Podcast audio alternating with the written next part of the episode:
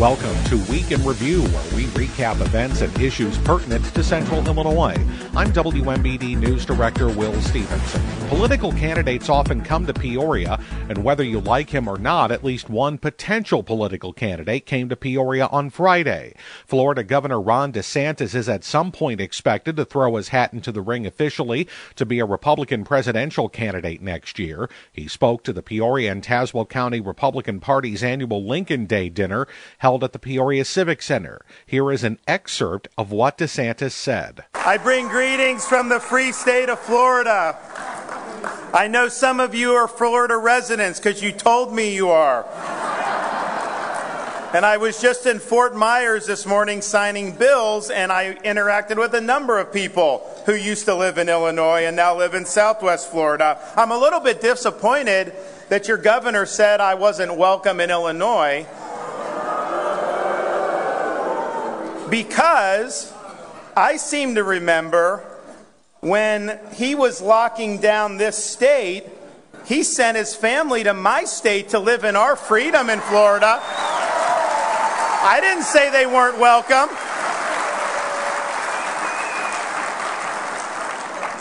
Well, it's exciting to be here because as a Republican, you know, you're really in the, uh, the heart of the historical Republican Party. Not only Abraham Lincoln, but Ronald Reagan from not too far away from here. And it doesn't get much better than that for our party. I actually come bringing good news. And I know you'll say, okay, well, where is that good news? Republicans have fumbled a number of elections for many cycles now. And although we won the House, we should have had a big majority. We actually lost a seat in the Senate, and we've uh, frittered away so many different elections in recent years. You have the Democrats and the left, as people here in Illinois know, uh, they are absolutely obliterating communities throughout this country. And you see that in Chicago. I know in Chicago because every time they do something bad, real estate values in Naples go up because people are leaving. But you see that what leftist government has done across this country. And then, of course, Joe Biden has done more damage in a short period of time than any president in our lifetime. So, where's the good news? Well, the good news is that the state of Florida proves that Republicans can win again. Florida is the place where our shared principles and our shared values actually become political reality. In Washington, D.C., and in many states around this country, uh, true, big conservative policy victories are few and far between. In the state of Florida, we deliver big victories every single day. Now, I want to thank the congressman for inviting me here, and I appreciate what they're doing in the House. It's the only part of the government and nationally that has any sanity. Uh, he had mentioned our election in 2018. You know, what Florida has been able to accomplish was not foreordained. Uh, I got elected in 2018 by 32,000 votes uh, less than 1%. And as close as that was, that was not out of the ordinary for the state of Florida. If you go back for the previous decade 2010, 12, 14, 16, 18 presidential races, governor races, all one point spreads and it was almost a perfect political balance, and you just had to hope you could eke it out. And so uh, I was told to be mindful of that balance. Don't rock the boat. You don't want to upset that balance. And while I appreciated that advice, I rejected that advice. Uh, my view. My view was I may have earned 50% of the vote, but that entitled me to wield 100% of the executive power, and I was going to be an energetic executive that pursued these big policy victories and did what was right for Florida. I would not ever put my finger in the wind and try to contort myself based on public opinion. And to this day, I've never taken a single poll about any issue that's come before my office as governor. Leaders don't follow polls, leaders get ahead and they lead on the issues that matter. We made sure to go on offense and not just be in office like some potted plant. And we also understood that governor executive positions require you just not to be right on policy, but you to exercise leadership. And so when we had COVID hit, I had to make the decision about uh, was I going to be willing to stand alone? Was I going to be willing to do what I thought was right in the teeth of unprecedented opposition? Or was I just going to go along with the crowd and subcontract my office to people like Dr. Fauci? Well, we did not do that. Uh, we led. We faced a lot of incoming. I had a lot of people tell me I was doing the wrong thing politically and that I wasn't long for this world. But you know, leadership is about caring more about protecting the jobs of the people you represent than trying to protect your own job. And. And so we led, and we led, and we were right. And so, fast forward four years later, we don't win by 22, 32,000 votes. We win by over 1.5 million votes, the largest the largest Republican victory in the history of governor's races. And it wasn't just that. We were winning up and down the ballot. We won in rural Florida. I mean, we were getting 90 plus percent in some of these rural counties. You know, I used to see numbers like that out of Chicago. I just assumed, assumed it's dead people voting or something. I didn't think anyone could get it. We actually got it. It was fair and square. So you did major rural, sweeping all the suburbs and even urban areas. Our largest county, Miami Dade County, 2.8 million people. Hillary Clinton carried it in 2016 by 30 points. Uh, we not only won Miami Dade County, we won it by double digits, and no Republican's been able to do that in a long time. We understand that politics is a team sport, and so we worked hard to elect people up and down the ballot. It's not just about you. So we now have super majorities in the Florida legislature. We were able to help elect 29 conservative school board candidates up and down the state of Florida who are making a difference now in education. And for the first time since the Civil War era, there is not one single solitary Democrat elected to statewide office in the Sunshine State.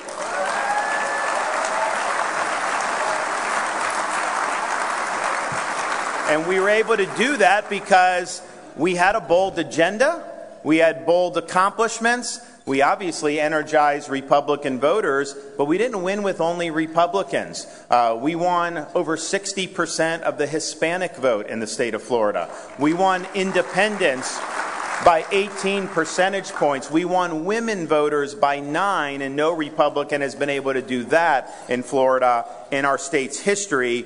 And so that created a really strong electoral tsunami. And so, what's the state of play for Democrats? Well, I'll read you a headline from one of the legacy media outlets. Quote, there's no plan, there's nothing. Florida Democrats are in despair about the future. That is what you call winning as Republicans. And I think we were able to do that, and I think other states and the country can do it because we understand when you're governing, it's not about entertainment. It's not about building a brand. It's not about virtue signaling on social media. It's about winning and it's about producing results. And we have produced more results than anybody anywhere in the country. Darin mentioned some. Number one in net in migration. We're also number one fastest growing state, number one for new business formations, number one for education freedom. U.S. News and World Report just ranked us number one for education overall, and we are number one in parental involvement in education. We have no state income tax. You should try it sometime. It works a lot better, I'm telling you. We are fiscally conservative. Our state has millions of more people now than New York State does. Yet New York's budget is twice the size of the budget of the state of Florida. And yet we have better roads, better services, higher performing K through 12 schools and the top ranked public university system in the country. Where is their money going that they're taxing these people with? And so we respect taxpayers in Florida. We have the second lowest per capita tax burden in the country and second lowest per capita de- debt burden, and we've generated the largest budget surplus in the history of the state of Florida. So that is what you call good management and good government. And as proud as we are of that, none of that would have mattered had we not stood our ground for freedom when it really counted during COVID. And I'm just proud to say, I'm just proud to say that when the world lost its mind, when common sense sudden became, suddenly became an uncommon virtue, Florida stood as a refuge of sanity, as a citadel of freedom for people not just in our state, but in all of the United States and even for people around the world, including your governor's family who sent people down there because we were living in freedom. Again, an excerpt of Florida Governor Ron DeSantis' speech in Peoria Friday night, edited for time and to remove most of the applause that you might have heard. Again, just saving time there. As we attempt to cover both sides of the visit of Governor DeSantis, you will hear from protesters with more Week in Review coming up. You heard in our previous segment from Florida Governor Ron DeSantis at least a few minutes of his speech in Peoria Friday night to Peoria and Tazewell County Republicans, but there were some protesters, not a lot, but at least a hundred of them at one point, who protested with speeches and a drag show that happened outside the Peoria Civic Center. So let's hear from the other side of Ron DeSantis coming to Peoria. We are peaceful nonviolent. If you are being an agitator, I'm going to ask you, please leave. You don't have to, but I'm going to ask you to please leave.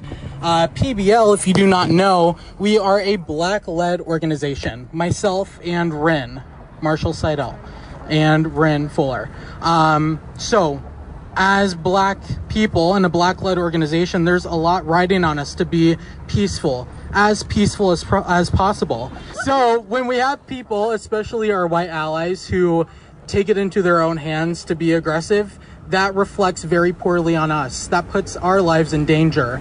And not just us, but our amazing speakers, if we could give them a round of applause. Yeah, thank you all. Thank you all.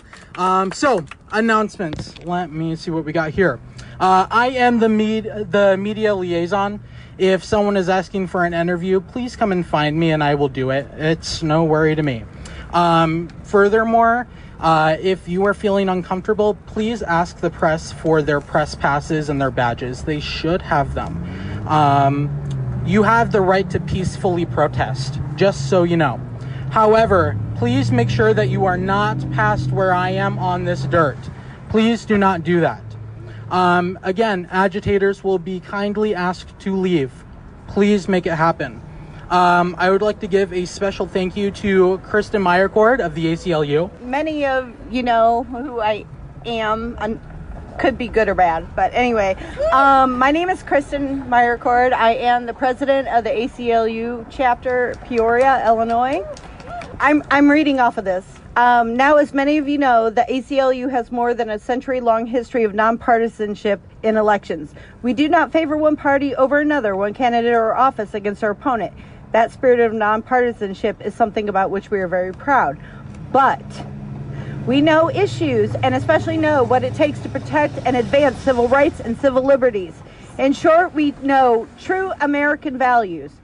And while I am not here to tell anyone who to vote for or against, uh, especially the Florida governor, Ron DeSantis, here is what I can tell you. His values are not American values, and they are not values that we believe here in Peoria.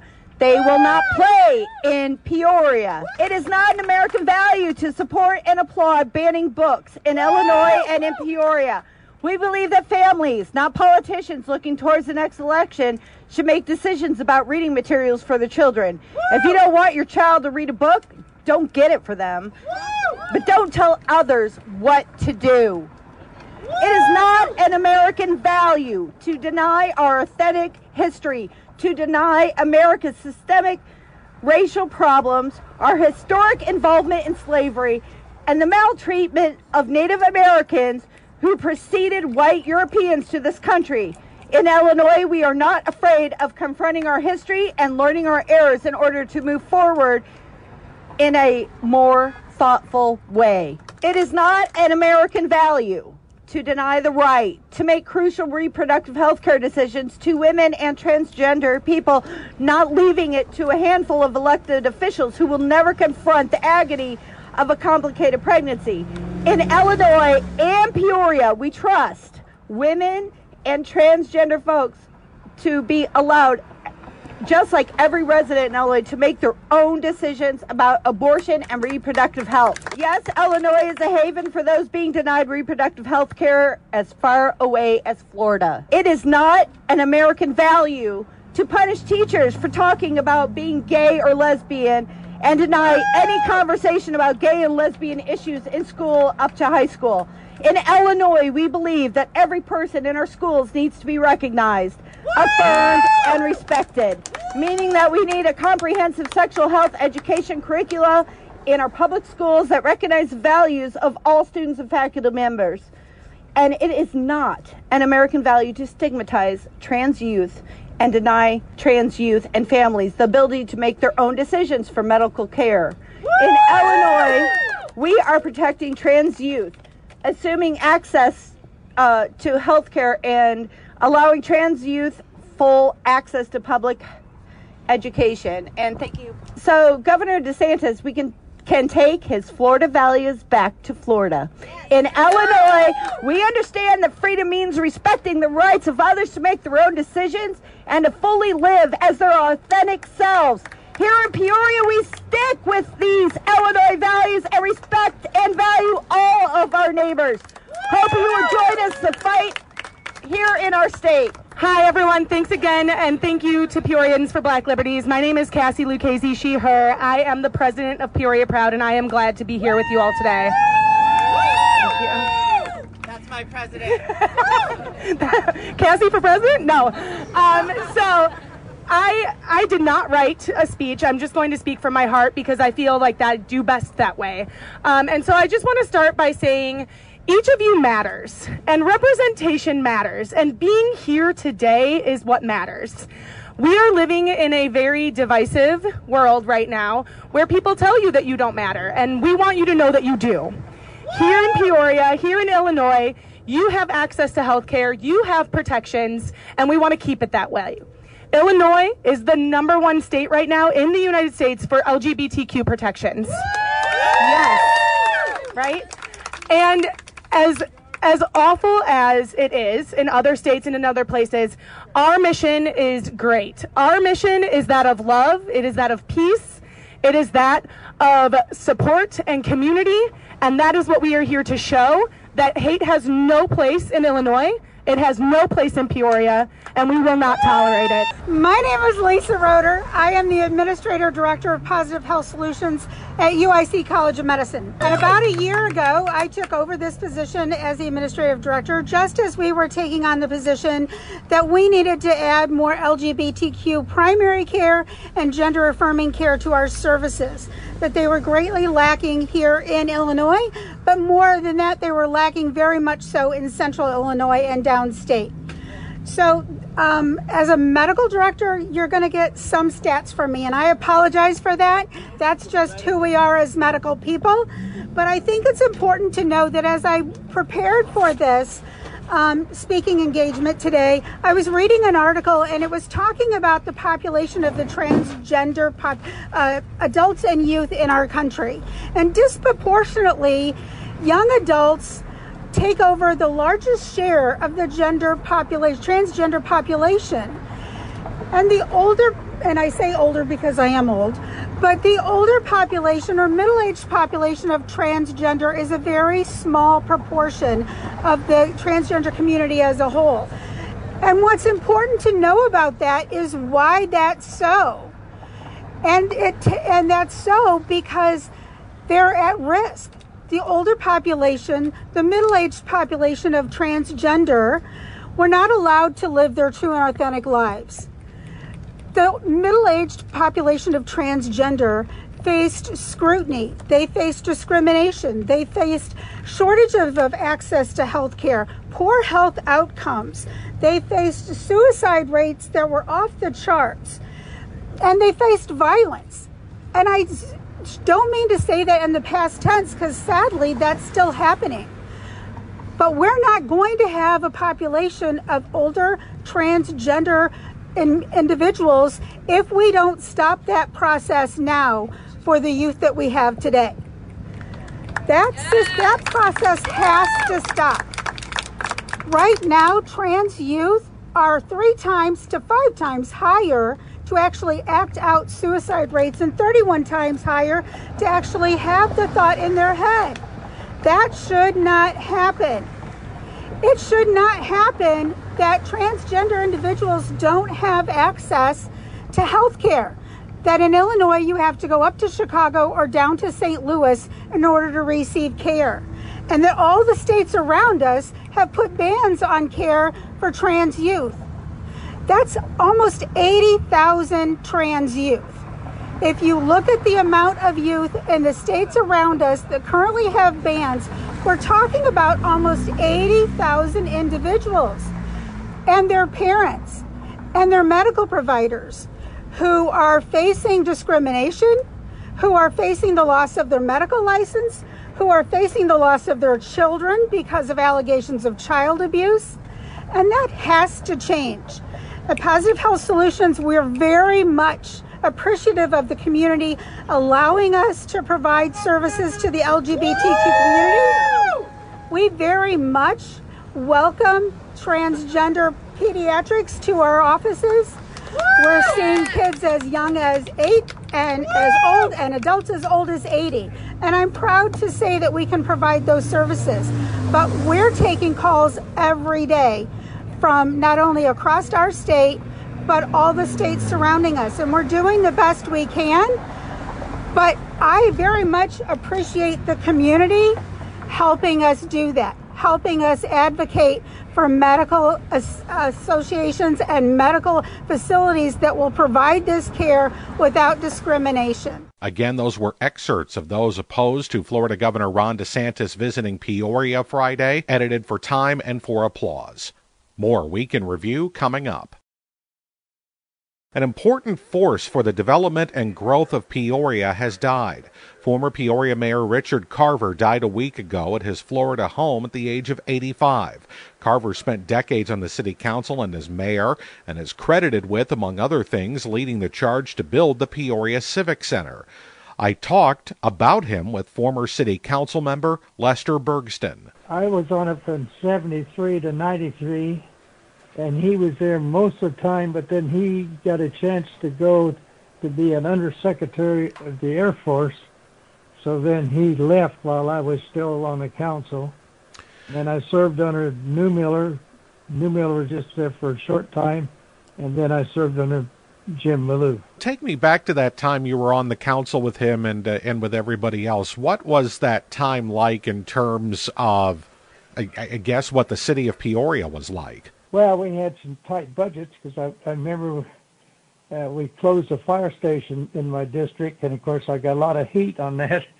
But uh, we did have the fire training center across the street, and that was accomplished. So that was a, a plus from that side. And then, of course, uh, the big item we were working on was building the civic center, and uh, I was very strong on it before I would give my vote. I said you know, some of these civic centers don't do too well, and they fall back on the taxpayers. And I said uh, the way the finances need to be written up on this and documented very closely is that the the are the only ones that are going to lose money on this. That it cannot come back on the taxpayers, and so they they made sure the documents were in line with that. And of course, then I was one of the five deciding votes. It was a five-four vote, so it was very close to build the civic center. His uh, his obituary mentioned that uh, pretty seriously, in that uh, he was being given a lot of the credit for uh, getting to the point where the civic center uh, could be built, even though uh, it, it took at least five other members of the city council to do that. Would you say would it would it be fair to say that he was kind of the driving force behind that? Oh, absolutely. Yeah, he he showed great leadership and it was, it was very interesting. When we had uh, items that were pretty controversial, and he knew that, uh, you know, for instance, uh, that I wasn't too keen on it. Well, then he would call me or sit down with me, and we'd have a nice long discussion about it. And he would give a lot more facts.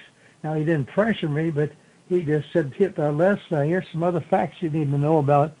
And uh, it was he did did that several times about, and I, I really appreciate that, and other members did too. That he was willing to take time, uh, personal time, uh, you know, to work with us on various items. Was that uh, what what did it for you? That that extra time that he took to make sure that you understood the issue. Yes, that was extremely important to me, and th- that didn't happen on the mayors after that. Yeah, for sure. It's uh, I've heard that uh, I've heard that said before. Uh, would you say that that's just the type of person that uh, that that Mayor Carver was in terms of uh, getting things before the council and voted on? How how else would you describe him? Well, I'd say it's very personal and and he showed great leadership. You know, he just uh, always was out front with everything. You know what was going on, and so there was no surprises for us, which which is great. Were there uh, were there times where he had difficulty uh, getting things through the council, or, or, was he always that person that, if uh, he talked to you, that he was able to to get through what he needed to get through? Yeah, he he would work it, you know, and then he would ask for sometimes for a delay. He said, okay, we're going to have to do some more work on this particular project and see if we can find out if we can correct the things that need to be done. And he would always get it done, and the project eventually would get approved then.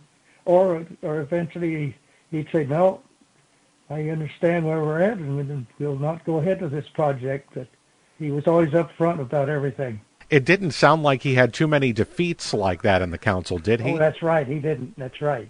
Absolutely.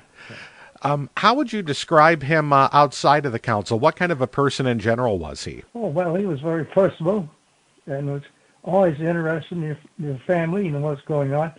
I had two careers with him, one on the city council, and then I was a liaison officer for the Air Force Academy and worked with 12 high schools and ICC in this area uh, with the counselors and, of course, students that were interested in the academy.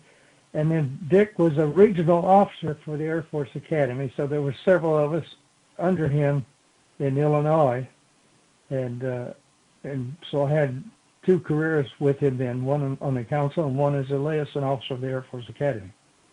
What was that uh, like working with them on the Air Force Academy versus uh, the City Council? Was there any difference? No, it's pretty well the same. But of course,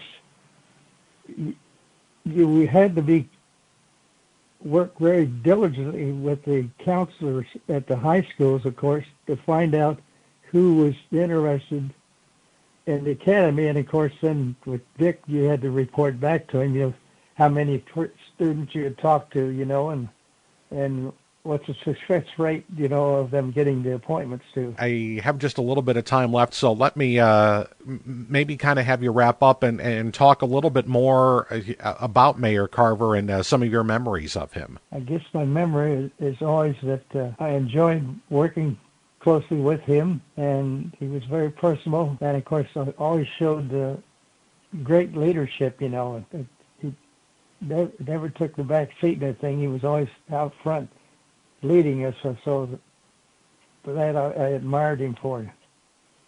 Was he different um, in terms of a public official, an elected official, versus maybe some of the people you've seen on as mayor or city council in the years after him? Yeah, well, I think the thing that was the key thing, he was a businessman and not a politician and and use a lot of traits from business as to what how to run a city, and uh, that worked out very well. So that's the difference I've seen between him and and some other people that are just strictly politicians. More week in review coming up. Celebrating nurses turned into some important research for one local hospital group. This past week has been National Nurses Week, and both Peoria hospital groups celebrated in various ways. For Carle Health, they brought in therapy horses to the Proctor Hospital campus. Dogs and horses are the only two certified types of therapy animals.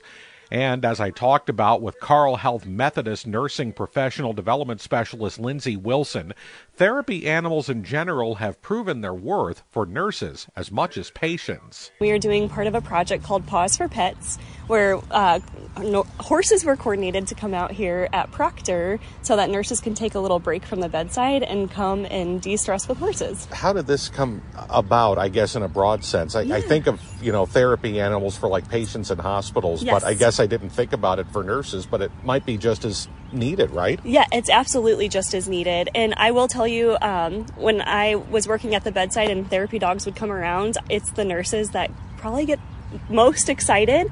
Uh, patients definitely do too, but the nurses, it makes their day. So um, back in 2020, I started a project called Paws for Pets. And this project studied the stress level of nurses. So we took nurses away from the bedside and we gave them a 15 minute break with a therapy dog. And we studied their blood pressure, heart rate, and stress level on a stress scale let them interact with the dogs, and then we retested those measures to see is there a difference that we can actually measure. We had a control group to see, okay, maybe it's just the break causing the decrease in stress. Um, both did decrease stress, but the dogs significantly made an impact. Um, so we thought, you know what? We can do something with this. We can get more therapy dogs to our nursing staff to support them and help with our stress and burnout levels. I kind of imagine that you probably had a feeling that might be the end result, though, right? I'm a huge dog lover, yeah. so I know how it impacts me. Um, I was really hopeful. I kept an open mind, though, because, you know, uh, you never know how these things will go. Not everyone's a dog lover. Um, but yeah, I mean, when you see a dog and you see people just light up and smile, you know they're de stressing. so, how did you get up to horses then? Well, that's a great question. So we were trying to coordinate therapy dogs, and we weren't sure um, if we had available volunteers. And my, one of my directors, Cami, was able to get us horses, and I said, "Heck yeah, let's do it." Um, so, how have uh, you been doing this this week? Is that right? Yes. Um, so yesterday we did four therapy dogs at the Methodist campus, um, where nurses we took some of the dogs to the nurses, and then some were able to break away from um, their busy day to come and just uh, pet a lot of dogs, and they just loved it. And then last week we able we were able to take two therapy dogs all around Proctor to the nurses, and they just lit up. That um, I was going to say you didn't need a study to tell you that, though. Right? No, absolutely not. just from personal experience. So, uh, how? Obviously, you you had to do the research to make sure that this was going to work, but uh, has this otherwise, I guess, gone above and beyond your expectations, or are you still trying to figure that out? It definitely has. I did the project and I was like, okay, I'm done with my project. Um, and now it's like, wait, wait, wait, we can do more with this. Let's actually make this meaningful and keep going. Um, so it's expanding in a way that is just awesome. I have a lot of support from my leadership and an encouragement from my leadership team, and that makes the world of difference. So it has, yeah, gone above my expectations for sure. And you said you started in 2020, and I can't imagine that that was kind of, uh, well, let's just say an interesting time, shall we say, with the uh, start of the pandemic to do that. It how did was. how has that kind of evolved, or, or is that how has that changed, I guess, since that time? So, everything happens for a reason. Um, we unfortunately weren't able to uh, conduct the actual study component in 2020 just because of regulations and lockdowns to keep people safe. Um, but I think it was perfect timing because coming out of such a hard pandemic, a lot of nurses were, their stress was at an all time high. Um, they saw a lot during the pandemic. So, I think implementing a study to help with their stress coming off that pandemic was even more impactful than in the middle of it. I uh, have some friends who are nurses, and one of the things they said was that it was it obviously was stressful, but that there were times where even the public was unnecessarily harsh on them. So that I imagine that that all just kind of came to a head, and you almost needed to do this. Absolutely, um, nurses and medical staff in general. You know, we get people at um, sometimes they're worse because when you don't feel good when you're it's scary it's stressful and it's hard to be you know your best self and put your best self forward. And so nurses really um, work hard to meet our patients needs not just physically but mentally. Um, and i think we need to remember as nurses and medical staff to take care of ourselves first. Um, and so doing little initiatives that can help with stress is important. Are there other things that you've been thinking about or that uh, that Carle's been thinking about in terms of you know helping nurses and, and frontline workers and things like that? Oh yes, there's all kinds of projects out there that we've worked on. There's um, there's relaxation rooms that a lot of the units have implemented with massage chairs, aromatherapy, um, relaxing music. There's definitely programs that assist our staff. Um, there's mentor programs where um, some of our more golden established staff can um, help out the new staff feel welcome and just um, be a listening ear as they transition into their career and profession. Have you heard from, from other nurses with, with other ideas that, that maybe sound like good ideas? Um, we have. We have a few studies going on right now um, that haven't quite taken off yet, but they're definitely in the start. And some of them specifically are working on, I think, reducing anxiety in their specific unit. Um, I have not heard more of the implementation that they're going to use, but I'm really excited because I know that they're working hard to have a good outcome. I, am thinking, I'm seeing this, and I'm thinking about what you're saying, and I guess maybe I'm what I'm thinking is why, how come nobody thought about this sooner? I think that's a great question. So I will say we did see one hospital in the United States that did this study back in 2019, and that's where we thought that's a great idea. But when I was uh, researching for literature, it wasn't specific to nursing. And so I, I'm not sure. I think we get really focused on patients um, with therapy dogs, but I'm like, let's change this a little bit. I think I focused a bit on the not surprising part that this uh, obviously works, but uh, has anything about doing this or, or researching this? Has anything surprised you about it? Um, I think my biggest surprise was seeing the changes in their actual vital signs, because um, that's a very objective data. Uh, I, I, expected them to rate their stress lower because they're probably excited about the dogs, but to actually see it impact them on a physical standpoint did actually surprise me. Let me talk a little bit um, about the, the horses that came out today. How'd you find them? Um, so I believe that their handler is a worker as a supervisor at Pekin. Okay. Uh, so that she she must not have or she must have uh, plenty of time to do both then right? Deal uh, work with horses and uh, work in the hospital. She must. She just works all the time i guess. So how'd she so did she offer to bring them out? She did yes. So she coordinated with her director um, that got her to bring them here that's wonderful. So I imagine that uh, seeing this working out today and seeing the therapy dogs work, are you are you able to figure out how to do this more often, I guess? Yes, our goal is to get them to the units more. Um, right now, they come a couple times a week, but mostly day shifts. So we want to impact our night shift and those that work off shifts and weekends. Yeah, I was going to say those are probably times outside of just the daytime hours that are probably even more stressful, right? They can be, absolutely. They both have their different kind of stress, I would say. For sure. All right. Is there uh, anything about this that, uh, I guess, where do you go from here? What do you do for an encore? Gosh, that's a great question. It's going to be hard to follow this one up. I don't know. Maybe um, the other campuses are a little jealous of horses. Maybe we should coordinate something out there. yeah, you got somebody from Pekin Hospital to bring all all the horses all that's, all the way here. That's probably what we should do next.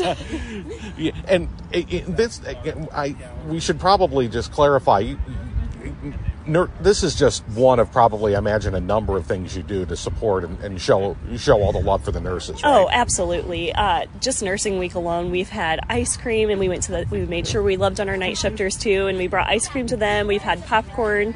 Um, they had mas- masseuses come out to the hospital for our nursing staff. Um, I'm probably missing a couple things, but they've they've done the blessing of the hands where chaplain came and um, blessed each nurse, which was really neat too. Thank you so much, and thanks for doing this. Absolutely, thank you so much. That does it for this edition of Week in Review. Join us at this time next week on this Midwest Communications station for another recap of some of the biggest issues and events in Central Illinois. You don't have to wait for Week in Review to get the lowdown on what's happening in Central Illinois.